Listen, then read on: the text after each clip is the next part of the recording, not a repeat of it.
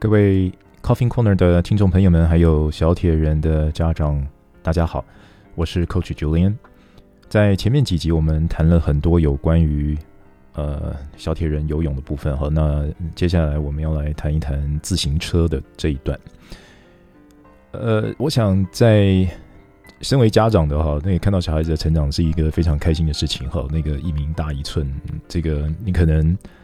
这个一年前和呃一年后之间的身高呢，可能就突飞猛进啊，就差个两三公分都有可能哈。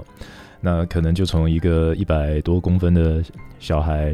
然后一下子拉拔成那个超过一百七、一百八的这些呃这个青年哈。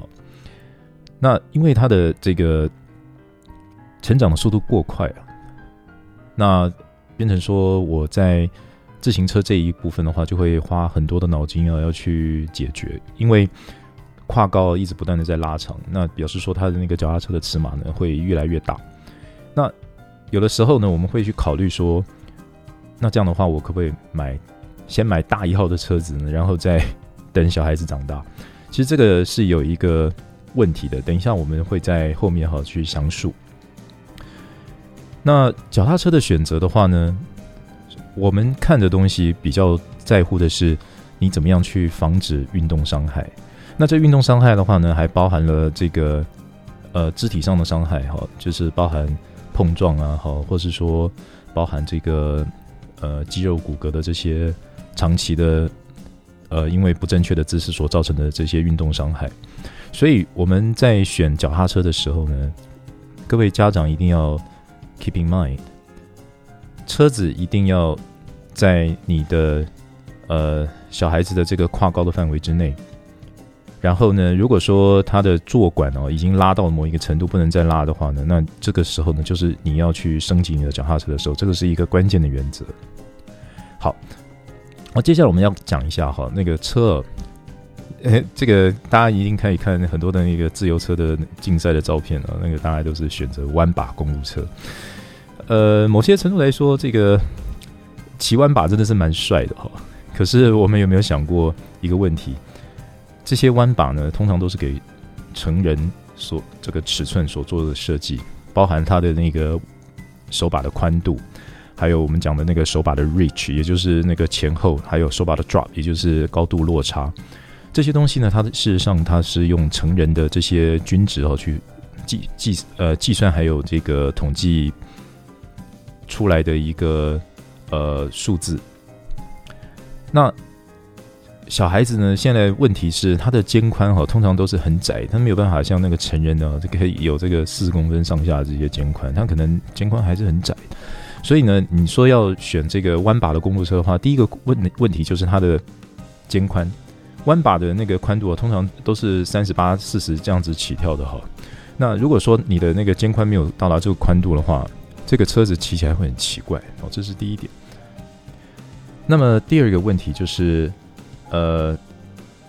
我们这个车子呢，到底要选碳纤维还是铝合金？我我先说好，这个碳纤维这个东西哦，因为它跟开模有模具有很大的关系，所以很多的这些大型的车厂呢，他们对于碳纤维的车架，他们比较不太会去做那个小 size。除非哈，你本身这个车子呢，就是像呃一些迷你型的，像我们讲的那个折叠式的脚踏车哈，可能有厂商会去做它了哈。但一般来说呢，如果只是为了这个小孩子要参加一些公路的呃公路赛的话呢，事实上小尺寸的车架是非常难找的，尤其是碳纤维。另外，这个大家一定在想说，哇，那这样子的话，我是路上随便一台车子哈，那个重量都非常重哈，那个去每次去这个。这个脚踏车去选车的时候，看到那个车子啊，那好像跟那个小朋友那个体重啊有点不太对称啊。那个小小朋友的体重大概二三十公斤，结果我那个脚踏车呢大概就六七公斤啊，这个好像有一点点不太不太成比例。但但是呢，在实际上我们在赛场上面，即使是大铁人呢，对于这个脚踏车的车重哦，也不是那么计较哈，因为这个长距离来说的话，它的这个风阻的问题哦，会比这个脚踏车的重量还要多。好像我刚刚讲的这些东西呢，那稍微综整一下，那我们脚踏车到底要怎么选？首先哈，尺码这个东西呢，一定要跟着你的身高做搭配。一般来说，这个负责任的厂商啊，他都会公布这个车架呢，它适合的身高是在多少的范围。如果说你要选这个车架的话呢，我是建议哈，能去尽量去选能够提供这些车架的几何表，还有对应身高的这个厂商。他们这样，你这样子来选这个车子的话呢，心里面就会比较安。但比方说哈，我在这个某个 size 的车架，比方说是 extra extra extra S，然后它的身高范围的话，适合是一百五十五到那个一百六十公分。那当你小孩子成长到那个一百五十五左右的时候呢，那这个时候你就知道我该选这个车架，然后呢，我可以骑到这个等到他他身高到一百六十公分的时候，我再换。那如果说这个。厂商并没有提供这个相关的几何的话呢，那心里面自然就会有一些这个疑惑：我这个车架到底要要可以用它用多久？好，这是第一个 size 的问题。那第二个问题就是，呃，像我刚刚有提到哈，那个脚踏车的弯把在小铁人来讲的话，事实上很多的不适用。好，因为第一个，它就光讲这个手把的宽度，能跟你的肩宽没有办法做一个对应。那这样子的话呢，还不如就是选择一般的平把公路车，而且平把公路车的话呢，在呃车车子的这这个操控来讲的话呢，都还蛮蛮顺畅的，蛮顺手的哈。在安全上来说，这个平把的话，搞不好会比弯把还要好一点。当然，如果说你的那个小朋友的身高和已经到了这个成年人的高度了，像我刚刚举例的，那个大概一百六十公分左右的时候呢，你就有车子。很好的车子就可以选，那这个时候呢，你再去考虑这个碳纤的弯把车，可能会有不同的这个比赛的结果。但我刚刚讲的就是身高哈，你在还在在一百二、一百三，甚至于一百五，它还不到的时候呢，这段时间你选所选的脚踏车哈，可能就不太适合我刚刚讲的那一些。好，这个像我刚刚讲的呢，是呃脚踏车的 size，还有脚踏车的材质。那我们现在讲装备啊，装备。在自行车的规范来说，哈，你一定要有这个三铁赛很好玩哦。你游泳的话，你可以穿一个比基尼，然后裸露上半身，你就可以跳下水去游泳。可是呢，当你上岸的时候呢，它有一个规范，就是你一定要有上衣，哦，就是不，你不能赤裸上半身。好，所以你在选择装备的时候，你第一个要想到的就是你对你的小孩哦，当你选择这个三铁衣的时候呢，我是建议哦，就直接连身哦，不然你到了这个转换区的时候，你可能上衣你还要。花一点时间呢，几十秒的时间去把你的上衣穿起来啊，所以这个在呃 cycling gear 上来说的话呢，我是建议就是连身的小铁人的运呃小铁人的衣服。那另外呃安全帽这个东西是非常非常的严肃的问题，我希望这一在这一集我可能会多讲一些关于这个安全帽的东西，也希望这个家长们啊在选择安全帽的时候能够非常留意到这一点。首先啊。安全帽它一定要合头，也安全帽其实是跟那个我刚刚讲的这个脚踏车的车车架的那个选择是一样的哈。它你不能说哎，因为我小孩子会长大，所以我就选大一号的东西，然后再在这个让他能够使用，能够多多一个这个空间让他去成长，其实这是不对的，不不正确的观念。我必须要先讲，安全帽就是要合头。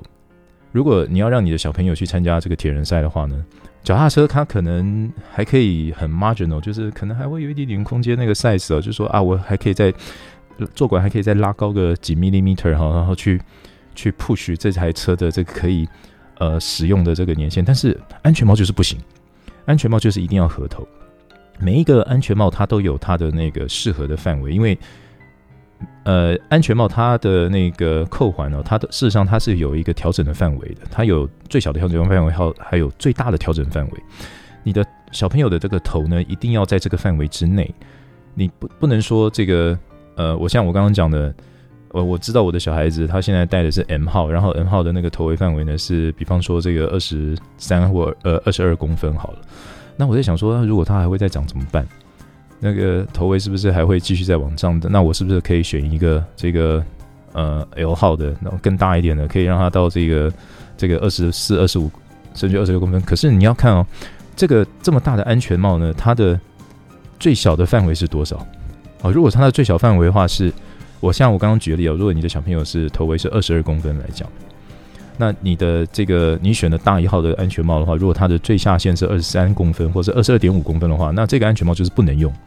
为什么呢？因为你调到最小的话呢，你的安全帽还是会有活动的空间。选安全帽的时候，你一定要让你的小朋友左右转头，就是你当你这个安全帽调好了以后，这个不管是头围的那个束带，还是你的下巴的束带，这两个束带你都调整完了之后呢，你一定要让你的小朋友头转一转，看看那个安全帽会不会晃动。如果它有空间可以晃动的话，那表示这个这个安全帽是不合你的头型的，务必不要买。好，因为在这个很多的脚踏车的事故里面呢，都我们都有一些记录哈，就是因为安全帽不合头，然后呢有空间有空隙，当你在摔车的时候，安全帽先飞走了，然后反而你的头就失去了保护。所以在戴安全帽的时候，你顺便要教你的小朋友要建立的观念哈，不是说因为这个紧或不舒服哦，让让它变成要让它变松，其实不是，而是要让它调到这个。让你的头呢刚刚好有一点点的这个拘束感，哦，长久戴的话不会不适的这种程度呢，才是比较可靠的这个安全帽的紧度。我们总不希望说这个骑一骑，然后一颠，然后这个安全帽就离开了一些头，然后偏偏这个时候你摔车了以后呢，这个整个安全帽就这样子脱开哈，然后变成你的头自己去撞地。我们都不希望看到这种现象，所以选购安全帽的时候呢，各位。这个小铁人家长，请务必一定要选择合头的安全帽，而且呢，它能够符合你的最小的尺寸。好，千万不要因为说我的认为我的小朋友还会长大，然后再去选择大一号，这是万万不得、千万不得的事情。好，好，这是安全帽的部分。那当然了，安全帽还有很多的不同的形状。这个其实在这个市场上面哦，这个。我们现在强调的那种空力安全帽，哇，好帅！这个，但但对于小铁人来讲的话，因为他的头哦，头型还并不是那么固定，还在成长的情况，是不是一定要戴到这么的卓越的安全帽？其实我倒觉得还不必要了，因为小铁人的那个自行车的距离真的不长。那不长的话呢，可能就不需要这么的嗯花钱花在安全帽的造型上面。我讲的。你可以花钱花在合不合头，但是你不要花钱花在造型，这些东西要等到你的小朋友长大成人，然后参加大铁人的时候，他的整个身体骨骼、肌肉、头型全部都固定了之后呢，你再把钱花在我刚刚讲的，你可能需要一些这个 aerodynamic 的时候，你选一个好一点的那个空气力学的安全帽，好，或者是说，呃，当你在这个如果你不选不决定不走这个三铁的这一这一块的话呢，你选选择让你的小朋友去当一个爬坡型的车手的话呢，那你可能要选择一个非常轻便的，然后非常通风的这种安全帽。那这这些情况的话，都等到你的小朋友呃成长到了一个稳定的状态的时候再去选择。好，那这一集的话，我们再谈一下呃手套。我跟你说哈，手套这个东西是在于这个小朋友的初学来说的话呢，这是一定要有的。好，这一定一定一定要有。各位可以看那个很多那个比赛的这些照片，看说，哎，这些这个参赛的选手都没戴手套啊，那为什么我的小朋友要戴手套？好，其实我们先讲哈，这些都是职业选手，这些像那个。Jean Fernando，他这个世界冠军的这个铁人哈，那个八小时之内的那个创纪录的这些这个选手哈，他比赛的时候，他骑脚踏车的时候，他是不戴手套的。那不戴手套的目的是什么？不不戴手套的目的是为了要减少风阻。可是，在我们这个小铁人来讲的话，风阻 doesn't matter，哦，drag doesn't matter，安全才是最重要的。那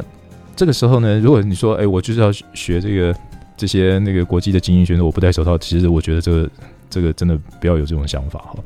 该戴手套就要戴手套。为什么？因为当我们摔车的时候，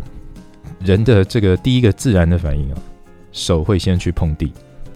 如果你的手哈没有足做足基本的保护，我虽然我讲我讲我坦诚讲哈，这个手套只是一个很 barely，就是很非常非常底线的这种保护措施，可是呢，你还是要做。为什么？能够减少一分伤害就是一分。你不要说这个，认为说我为了要去学这个呃顶尖的选手，我不戴，我要耍帅，然后结果因为这个样子，然后摔车的话，让你的那个手部哈多了一层伤害。我们这希都不希望看到这种现象，所以呃，我是诚诚心的建议这个各位家长，你戴手小，你要让小朋友去骑脚踏车的话，务必要求他们戴手套，让他们养成习惯。那这个手套的话，那个选择就有很多了哈。它那个选择有半指的，有全指的。那它的那个厚垫也有薄垫。那到底要怎么选？一般来说哈，这个全指或者是半指哈，在呃台湾这个地方的话，会比较欢迎。呃，半指的手半指型的手套会比较受欢迎。而且你这个半指的话，你的手指指尖哦这些比较。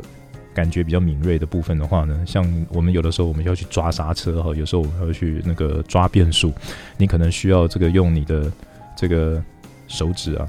就是没有手套隔住的这些范围哈，去去发挥触觉。